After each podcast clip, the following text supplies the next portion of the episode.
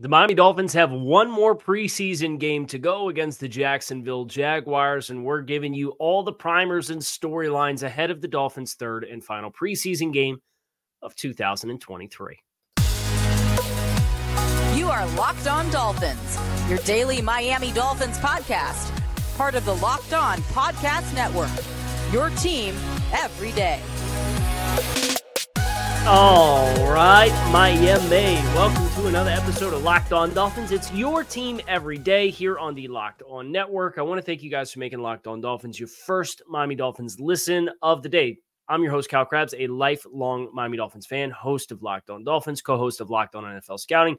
You can find our shows on YouTube or wherever you listen to your favorite podcast. Shout out to our everydayers who do keep it locked in with us on a daily basis because it is your team every day here on the Locked On Network. We don't just say we live it. Today's episode of Locked On Dolphins is brought to you by Underdog Fantasy. Visit underdogfantasy.com or find them in the App Store and sign up with promo code Locked On to get your first deposit doubled up to $100. And we have Dolphins Jaguars week three preseason in the midst of this flurry of NFL roster transactions and the efforts of all these teams to make the uh, final jostlings and uh, cut downs to 53 that is coming next Tuesday. So we're going to have a 53 man roster uh, to, to formally work with. It'll probably change three or four names at the bottom of that list come Wednesday. And then we're off and running and getting ready to play the Chargers. So this is kind of our last hurrah as it pertains to um, prepping and making sure that the Dolphins, from a um, talent evaluation standpoint, are getting the work that they need to get done. And that's why I have my handy dandy roster. And I'm looking at all of the names that the Dolphins have on the books and wondering where exactly our eyes should be most peeled for this preseason game against Jacksonville. And the good news for the Dolphins, too, is that the Dolphins, um, they are as, I don't want to say as healthy as you could be, but they have had an influx and a return of talent available to participate. Names like Tanner Connor coming back, names like Keion Crossen being available for this football team they're big developments because like these are these are meaningful football moves. Never mind what you might do with the latest white whale on the horizon of talent acquisition. Now, case point, uh, I do think that is a meaningful storyline too because uh, Philadelphia last year acquired Chauncey Gardner Johnson in September in a contract year, and that was a key player that helped push them to a different level. That could happen for this football team, but right now we got 90 names on the roster. And uh, if I'm thinking about the storylines, the, the backup quarterback position comes to mind offensively, which is where we're going to start here on the offensive side of the football. And for me, it really comes down to Mike White has a concussion. Doesn't sound like he's going to participate in the game. Mike McDaniel's come out and say the starters are going to play more than a series, but less than a half. You're going to see a lot of Skylar Thompson. Now you'll see James Blackman too. But this could be a go out and take it opportunity for Skylar Thompson. Not that you want to boil the entire training camp and preseason experience down to a single 30 snaps of action against Jacksonville in the preseason, but this is an exclamation point opportunity for Skylar Thompson in this bid to be the backup quarterback for the Miami Dolphins. What does he do with that? I'm highly intrigued to see how long the starters obviously play, but then when Skylar comes in, who is he working with and what does he do with those opportunities? As far as the defensive or the offensive backfield, um, I think you're you're pretty locked in here. I, I, don't think there's a lot that Chris Brooks can do to change the positioning of of the talent that's available on the roster. Um, you have Raheem Mostert, you have Jeff Wilson, you have De'Von Achane, who it sounds like avoided serious injury. Uh, and then you have Salvon Ahmed and Myles Gaskin and Chris Brooks. And, and, I think Ahmed, with being a returning player, being a more explosive player, the fact that you have Dur- the Durham Smythes and Alec Ingold of the world to run some of your short yardage stuff if you want to run the ball, either QB sneak that they've done with Smythe in the past or Alec Ingold. I think the power of Chris Brooks, and it's an appealing thing, and I like Chris Brooks a ton, and I want him on the practice squad for sure. I just don't think that there's an, anything that you could do to move the needle enough. I don't think he's close enough to the 53 man roster cutoff with the names in front of him to get into a spot to claim a 53 spot. A wide receiver, uh, the the wide receiver five slash six discussion is one of the more challenging ones on the offensive side of the ball for this team. Robbie Chosen in a game situation, can you go out make some plays? Obviously, when you have Jaylen Waddle and Tyreek Hill, you have Braxton Berrios, you have Erik Ezukanma, and then you have the financial commitment to Cedric Wilson. Like you kind of got five. So it's really not Robbie Chosen versus Cedric Wilson. It's Robbie Chosen versus some of the guys in the tight end room, potentially a running back, potentially an offensive line. Like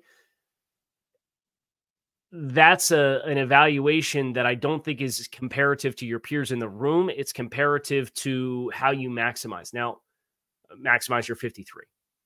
I think there's a pretty good chance you could see because the practice squad is able to have a few players that do not have limits on their their player experience Robbie Chosen might be a player who doesn't make the initial 53, but they are quick to bring back and have him in a position to be available to call up on game days if they need to. That's what River Cracraft did last year to start the year.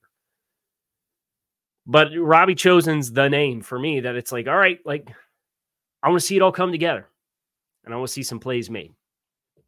Uh, the tight end room, uh, I'm most closely watching Eric Saubert. Uh, I know there's a lower body injury here. Uh, I'm not sure if he will play or not. I understand that there's been some guarantees, uh, but in the grand scheme of things, it's less than a million dollars in dead money if you were to move on from him. And he is a player who I don't think has necessarily uh, outpaced the competition, whether it be Tyler Kroft or in some cases Julian Hill, and in some cases Elijah Higgins from an athleticism standpoint. That is a player that you could save some money on. Now, they made a pretty decent commitment to him from a guaranteed money standpoint, and I understand that. Um, but I'm looking at Tyler Kroft and I'm looking at Eric Saubert, and and there's a comparative nature with those two guys inevitably because they're about the same price point. They're both veteran players. I think Kroft has comfortably outperformed him. So will that happen again against Jacksonville? I'm interested to see. I can't expect that we will see uh, Terron Armstead as far as the offensive line goes. But what I do expect, what I do expect is that your other four starting offensive linemen will be out there for a significant portion of the, of the first half, and that uh, Kendall Lamb will be the other offensive tackle that's out there. I don't think there's a lot of mystery here. I don't think there's a lot of intrigue. The only wild card is where do they choose to invoke Liam Eichenberg? Would they put the starters out there and then take Isaiah Wynn out and put Liam Eichenberg back in at some juncture of the first half to evaluate him further? I think the evaluation is pretty much done, personally. But that's my assessment of the player. And I'm obviously not the coaches. I'm not Butch Barry. I'm not Frank Smith. I'm not Mike McDaniel. So I get it if that if they want to take that, I, I think I will be watching closely to see if that does indeed happen. We are going to switch gears and talk about the storylines. I am most dialed in on on the defensive side of the football here on Locked On Dolphins. So stick with us. Listen, anybody who's watched this podcast for any period of time knows I'm a big time prescriber of the idea that you got to look good to play good. And one of the things that you might not know about me is I can't grow a beard. so, my shaving routine is very important to me. And that is why I love the fact that I get better quality and better price than other razors when I get Harry's delivered directly to my front door. Uh, as somebody who shaves on a frequent basis, one of the things that I love most about Harry's is the sharpness of the blade is not compromised. And scheduled delivery and refills are as low as $2. So you get you are paying half of what you would pay for other blades from other places. They also have creams, washes, and lotions that keep your skin healthy and hydrated. And the blades are made in their own factory in Germany that stay sharp. Guys who have tried it say their eighth shave is as sharp as their first, and I would go as far to say my 12th shave is as sharp as my first. Harry's has the highest customer satisfaction in the shaving industry and they're still offering the no risk trial. If you don't like your shave, no worries. It is on them. Get your best shave ever this fall with Harry's razors and skincare products. Get a $13 starter set for just $3 at harrys.com slash NFL. That's harrys.com slash NFL for a $3 starter set. Guys, I got to ask you a personal question. You ever have trouble performing? Are you out there with your partner? It feels like you can't get the job done. Does it get even worse when there's lots of people around? Is it especially bad with guacamole? I'm talking about weak chips, the kinds that can't handle a hearty scoop of guac. With Zack's Mighty Tortilla Chips, they understand the pain of trying to dip a weak tortilla chip, and no one wants to go soft on the guac. Unlike other chips, Zack's Mighty Tortilla Chips are literally built to dip because they're made the right way. They're cut directly from tortillas actual tortillas. So their chips are both sturdy and delicious. Zack's Mighty tortilla chips are now available in sea salt, lime, and nacho flavors. You can find them in the deli section with the dips. So head over to Publix, grab a bag of Zack's Mighty, and scoop that guac like the stud you are.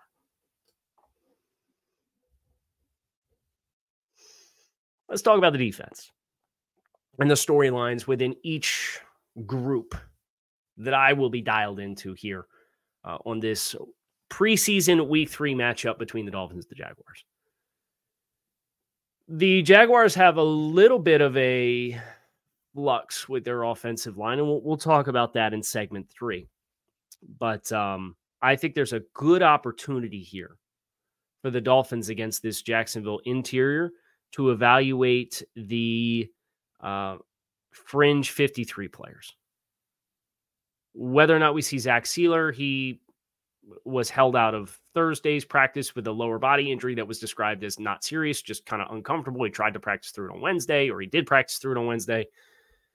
Obviously, the Christian Wilkins standoff is continuing uh, at this stage, and then you have Raekwon Davis. Now, we'll see what kind of ceiling Raekwon Davis can afford, uh, afford as well. But between names like Brandon Pili and Jaylen Twyman and Josiah Bronson and uh, Randy Charlton, and the, these guys are all going to have an opportunity to go against players that I think are really good litmus test for the interior.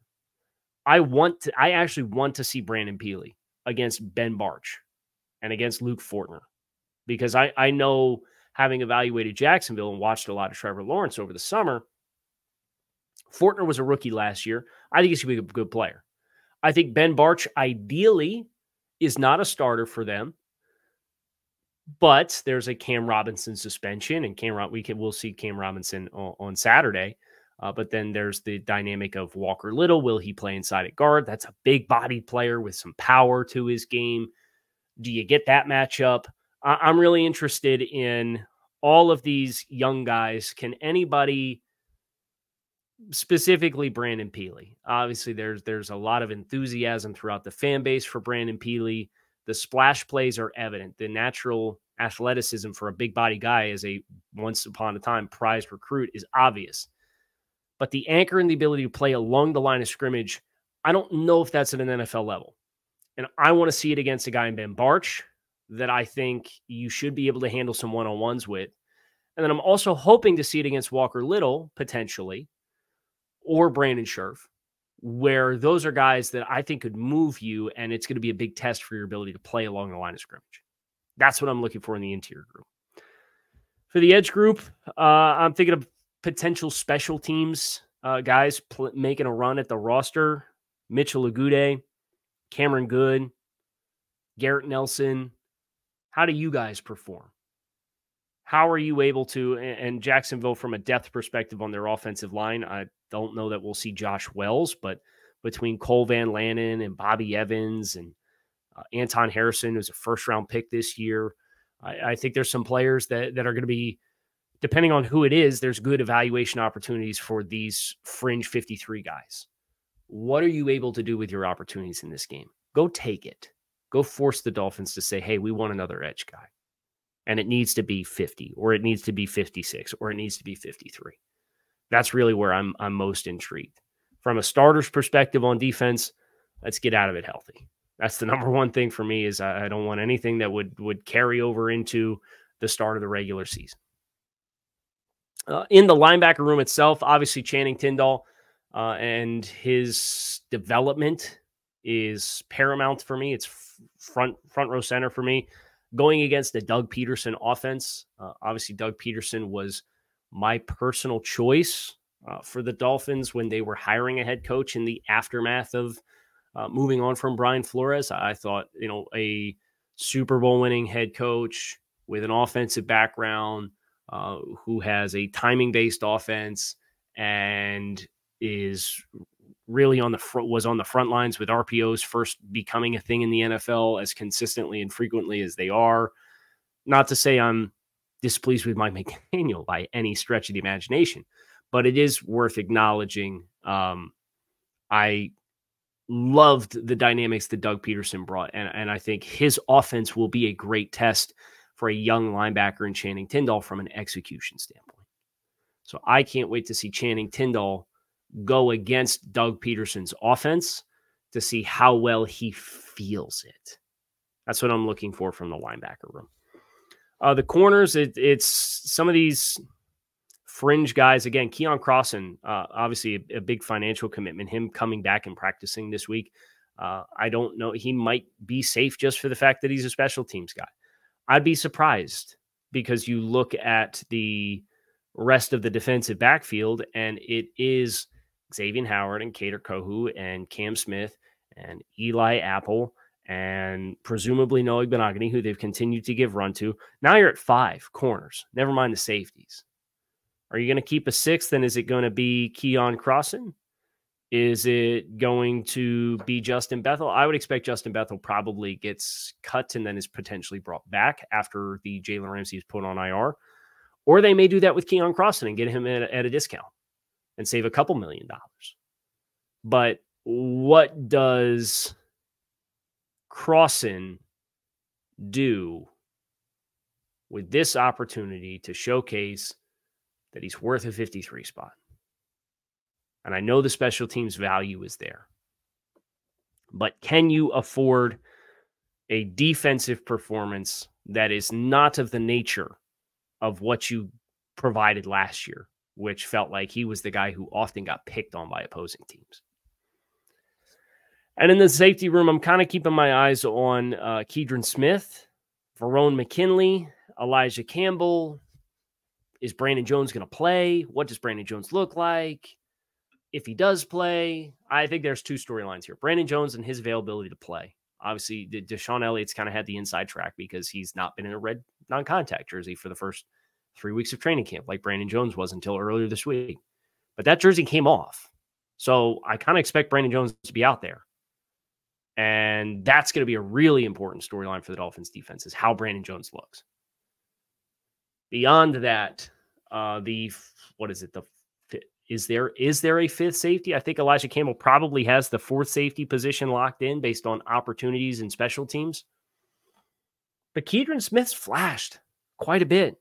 And you know who else has flashed quite a bit at corner is Bryce Thompson, and he's played special teams. I don't know that he's consistent enough, but if the difference for Bryce Thompson versus Keion Crossen, yeah, like yeah, these these are the names that I'm looking at, and I really have questions about how big of an opportunity they're going to get. What do they do with their opportunity, and where can they make it go from there? It, it's really a, a fun uh, third preseason game. I hope everybody goes out and stays loose and cuts it loose and they're going to be playing the Jaguars, which is what we're going to finish with here. It's just a quick primer on Jacksonville, some of the dynamics around that team as we bring this episode of Locked On Dolphins to a close. As it is the end of August, which means it is the official start of fantasy football drafting month. Get championship ready for your hometown league by trying out Best Ball on Underdog Fantasy. All you have to do is one live snake draft. No waivers, no trades. Underdog sets your best lineup each and every week for you. You can try it out with Underdog's Best Ball Mania tournament. It is the largest fantasy football contest of all time, and it is back and even bigger with $15 million in total prizes up for grabs, including an absurd $3 million grand prize payout going to the winner last year. The winner drafted their team in July. So don't wait around. It's almost September. Visit underdogfantasy.com or find them in the App Store and sign up with promo code locked on to get your first deposit doubled for up to $100. That is underdog fantasy com- promo code locked on. So, Jacksonville, we, we've heard from Doug Pederson this week as well and alluded to uh, about a half of football for the starters for Jacksonville. They're ramping up. They're getting ready to go. And this will be a, a big test. I think the speed of Jacksonville will be a big test for the Dolphins defense and the starters for however long they're out there because you have Travis Etienne out of the backfield. You have Christian Kirk and Calvin Ridley at wide receiver. You have Evan Engram at tight end. You have a lot of speed and pace in an offense that is very well orchestrated. They are one of the the it's off the Andy Reid coaching tree, right? And this offensive line for Jacksonville, um, you'll see Cam Robinson, you'll see Walker Little, you'll see Luke Fortner, you'll see Anton Harrison, you'll see Brandon Scherff. In my opinion, that's their best five guys. Uh, it's a pretty sturdy physical group. Scherff, Cam Robinson, Walker Little, Luke Fort. Like Anton Harrison was probably a little bit better pass protector at Oklahoma last year than he was a run blocker. Um, but by and large, this is this is a sturdy group. So is Jacksonville going to come out and try to pound the rock at you? Are they going to be balanced? Are they going to air it out? Uh, they, they have the ability to be a very difficult matchup. And when you think about how Miami's defense is designed to operate, I think this is a great test. This is probably, in my opinion, an 11 12 win football team this year playing in the AFC South. I definitely think they're good for double digits. So my expectation is this is going to be the AFC South division champion. And this offense, with good coaching, good balance, a well designed offensive line. Uh, in theory, I think there's still some up and downs and some youth in some spots. There's some weaknesses in other spots as far as just inconsistent strengths of the players. So being balanced offensively is important for them, which is why I like the fact that they added Tank Bigsby, the running back. Uh, maybe not where I would have personally drafted Bigsby, but he's a great complement to Travis Etienne. So you have a pass, uh, you have a out of the backfield threat as a, in the passing game in Etienne. You have t- speed at tight end in Evan Engram. These are the things that have given Dolphins defenses of the past fits. How do they handle it? How do they match up against it? How do they, how is their communication strained by the speed? When the starters are out there, that's what I'm keyed on. We just spent 20 minutes talking about the Dolphins individually as players and players that I'm interested in. But at the end of the day, when the starters are out there for the first quarter, the first 20 minutes, the first 25 minutes, that's what I'm looking for. When the Dolphins defense is out there, is how do you schematically handle a speed at, on the perimeter and a size on the, in the trenches conflict, particularly without Christian Wilkins and potentially without Zach Sieler. You'll probably see a lot of even fronts. You'll probably see more of Emmanuel Ogbah reduced inside. It's kind of a nice dress rehearsal for one of these. Well, what if? What if you're without this and that? We see what it looks like. As far as when the Dolphins have the ball, um, they're big. Jacksonville's big on defense. Now we won't see DaVon Hamilton. Uh, it sounds like he's uh, dealing with a non-football injury with his back. Uh, could return next week, but Miami missing him will be helpful for their efforts to run the football. Hamilton in the middle of break house. Now they still have Foley Fatukasi. They still have Roy Robertson Harris. They still have Adam Gotsis. Uh, they have big guys inside. Now Hamilton's the biggest of them all, and the Dolphins missing him is a missed evaluation opportunity for the guys on the interior.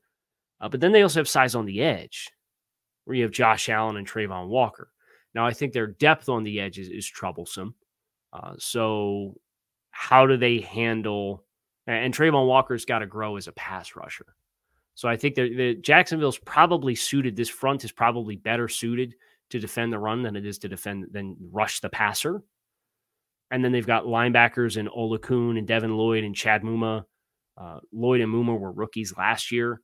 Big bodied guys, thick guys, heavy hitting guys. Uh, but you got after in the middle of the field a little bit. So are they going to spin a safety, either Andre Cisco or Rayshawn Jenkins? Down into the box to help space the middle of the field more against the Dolphins passing game.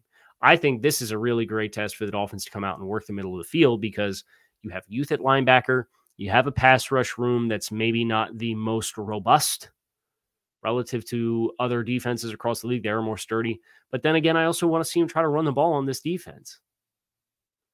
So, what does Mike McDaniel choose to prioritize? I guess is the question. Do you try to do it all? Do you try to have your cake and eat it too? Or do you come out and you say, you know what? They're big up front. We want to run the ball. We're going to run the ball.